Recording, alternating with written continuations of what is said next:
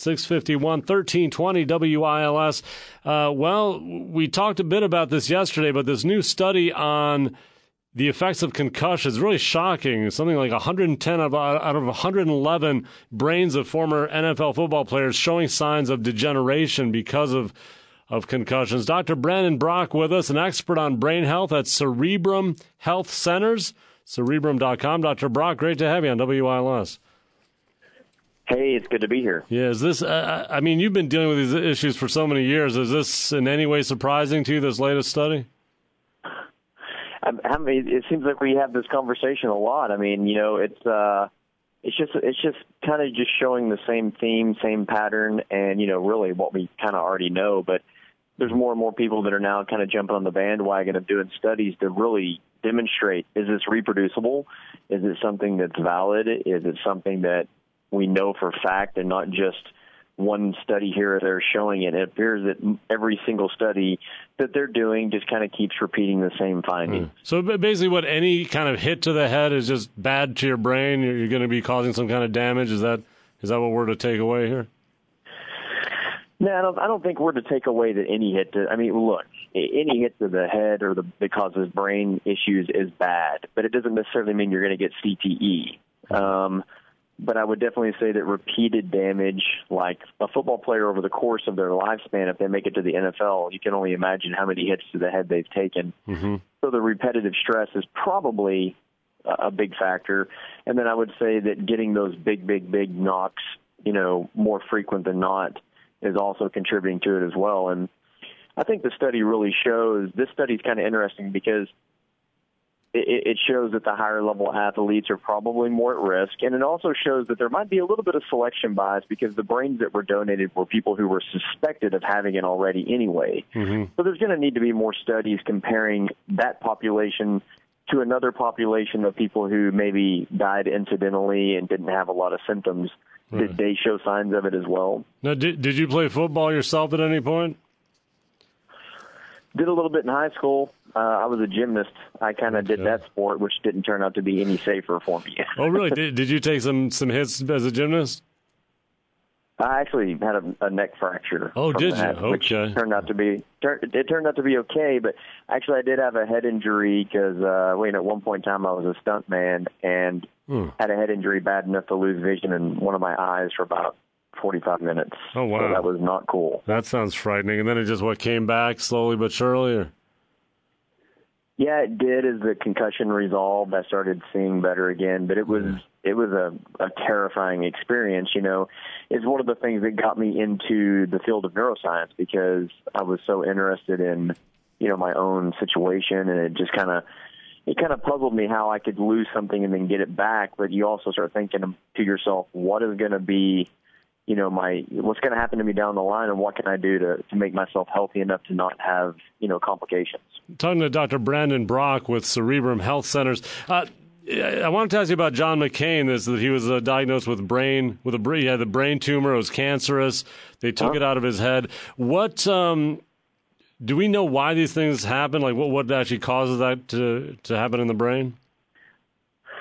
Well, you know, he has a, a glioblastoma, a really, really aggressive type of tumor. Is the one that, uh, if you remember back, uh, Ted Kennedy had, you know, that he passed away from, and it's one of those that's it's super aggressive. We don't really, I mean, there's probably all kinds of theories out there on why these develop, but we don't know for sure exactly why they do, which is kind of a that's a that's kind of a nuisance because then it's hard to do stuff that's preventative. Uh, you know, we know it's just very unfortunate. Uh-huh. So, so basically, really there, there is no clear theory. We just it just happens, and too bad. Is that is that how it is? Yeah, to my knowledge, there's not really a, a clear theory. I mean, there's all kinds of people out there with ideas, but I don't think there's anything proven with any clear you know, just just clear, concise. This is what happens. I mean, mm. we understand the physiology of the cell types that are involved, but not exactly why they go haywire. Yeah, the uh, the whole cell phone thing. Since we're on the brain tumor, uh, do you have a, a position on cell phone use and having this the phone against your head?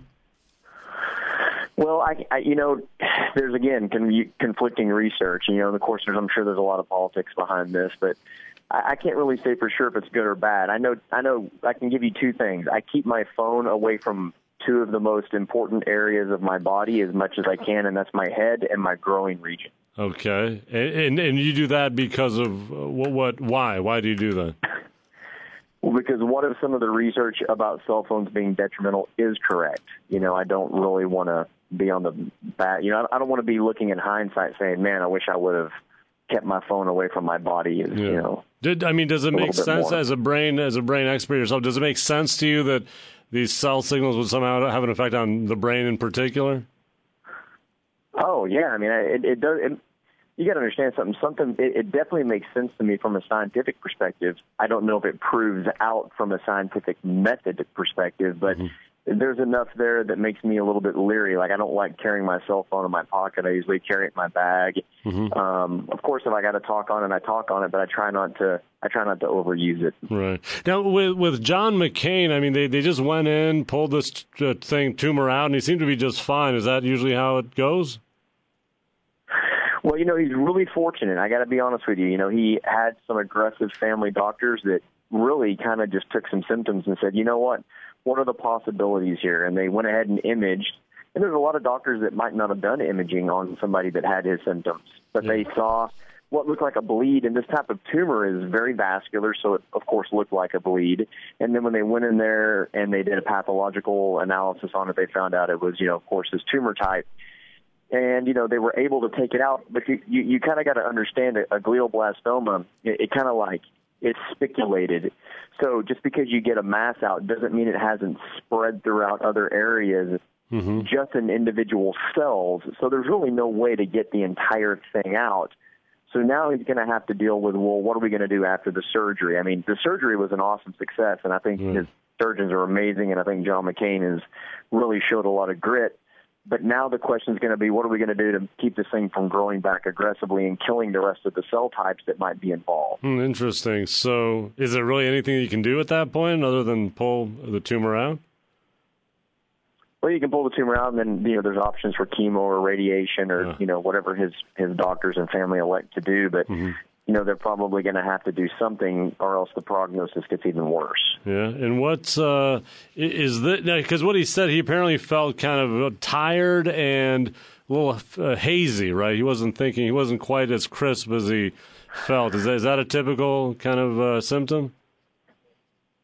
Yeah, I mean, but you know, when you think about it, it's like that. That could be signs and symptoms of God, you know, a thousand different Anything, things. So, right you don't just you don't just yeah you don't just go get a brain MRI because you feel a little bit tired, especially when you're a little bit older. I mean, we know John McCain is not you know super young, but I mean it's you know he's getting a little older. It's understandable. He's you know a busy guy. He's, God knows what kind of business he's dealing with right now. You know with uh you know all the political matters that are going on. So it wouldn't mm-hmm. surprise me if he was just tired just from his job, but. I wouldn't say that everybody that feels a little bit tired or hazy has to have an MRI of the head.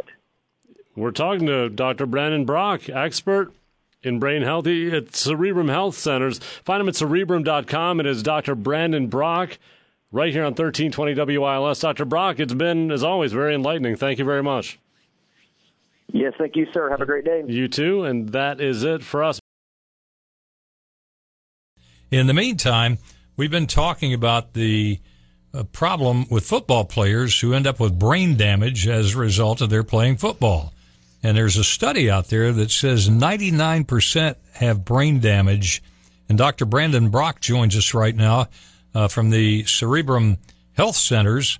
And Dr. Brock, it's actually not 99% that have them, but 99% of this study because these were the brains of uh, former football players who had passed away and had been donated and you got to figure that those who donated those brains felt certain that their loved one had some kind of uh, brain damage. Yeah, we think there's probably some selection bias, but even if there is selection bias, it's still a pretty high percentage of those yeah. who were donated. I mean, it's it's still, I think, conclusive enough to say that it's still going in the same direction as all the other studies of saying you know this is a, a common thread that you're seeing in, in high impact sports. Well, I saw there were some high school players in here as well. What was the difference in severity between, let's say, a high school player and somebody in the NFL? Well, I think I believe it, there was a, a greater percentage in those that were in higher level playing than there was in lower level playing. And we're, and we're not saying that everybody that plays football is going to get chronic traumatic encephalopathy, but it looks like the the more aggressive you get, the longer you play, the more repetition that you get, that there's probably going to be a greater probability, especially at the higher end athlete level, you know, that we're seeing in the NFL. Well, the one thing we're seeing so many players with it today, but if you look back, uh, they were playing at a time, most of them, when you didn't have the kind of equipment you have today because there has been a great deal done to improve the helmets on the players and the padding and everything else of, of late. This has happened of late. And does this mean that there'll be uh, a lot fewer players who are suffering from brain damage in the future, or have we got a long way to go before we get to that? Yeah, I don't know if it was last year or the year before, but one of the best concussion papers written, at least voted as written for the, you know, being the best paper for the year was a comparison of all the helmets. And it basically summarized that they all failed miserably. Um, and I don't know exactly all the details on that, and I don't want to put a helmet company in a bad situation, but it doesn't look like helmets protect people from from head injuries because you've still got a jelly-like brain matter that's floating around inside your skull, and a helmet only protects the outside. When you hit something and you abruptly stop, that brain is still going to move around. So the technology, no matter how good, really is is super limited because there's no way you can wrap something around the inside of your skull around your brain. You know, you can protect the outside of your skull from having fractures and stuff like that, but it's we know that helmets are self-limiting. You have to look at uh, other factors, though, I think, too. If you look at players in the 1960s and then you just look at players now, the players have evolved. They're bigger, they're stronger, they're faster. Well, I mean, if you look at the players in the 1960s, they had leather helmets on. Uh, would you use your head if you had a leather helmet on? Uh, well, I played before the '60s. We didn't have leather helmets, but or, or you know, or different. I mean, maybe the face guards were different. Oh maybe, yeah, we didn't have face guards. Yeah, I mean, so the thing is, is that if you don't have good protection on your head, you don't use it as much. Now, if I say, look, this helmet is amazing, go out and use your head as a weapon you use it more. And so look at rugby players. They don't use their head near as much. They don't have near the concussions and the problems that we do. I I would say that the greater the supposed helmet technology is, there's a possibility that it could lead people into a false sense of security. Well, I I'm wondering if this means an end to football. Are we going to end up with tag football? Uh, are we going to end up with um, well, touch football, that kind of thing. Sissy football What's is going what to happen. I don't think it's going to mean the end. I think it's going to mean this: players have to have informed consent, just like a smoker does. You know, with lung cancer. I mean, it's going to turn out to where if you play professional football, you know the risks, and you know, evidently, the statistics and the odds that you're going to end up with some sort of neurological disorder down the road if you take enough hits, and so I think that people just need to know what they're getting into. There'll be a disclaimer they... on the on the helmet saying you could die from this sport. Yeah, and and as Jeff pointed out too, what about boxing and MMA, where I mean they're just bashing a guy's head constantly. Yeah. Well, boxing we've known this forever. I mean, this is it's not it wouldn't be new news in boxing, but with MMA, you know, there's been a couple of reports out already showing it in in some of their fighters and I got to tell you, they've got to be a little bit nervous about this, as are all contact sports. Yeah. Um, you know, they're just waiting for the first autopsy to come through on one of their, you know, people. One, one quick thing before we run out of time, Dr. Brock, any possibility that you could find a cure for this down the road? There's an easy cure. Don't play. Well, I mean, so in other words, there's not going to be a medical cure. Well, I mean, there may be someday, and we, of course, all hope for that. But we we have to say that prevention might be the best thing for a while, or you know, again, if you change the rules too much, it's really not football anymore. So it's not that we want to see that. It's just, you know, hoping for a medical cure when there's a way to prevent it is is there's is kind of a paradigm that you got to think about. But uh, I got to yeah, win my money on Sundays. Play. Well, Dr. Brandon Brock, Cerebrum Health Centers, we appreciate your joining us on AM Tampa Bay.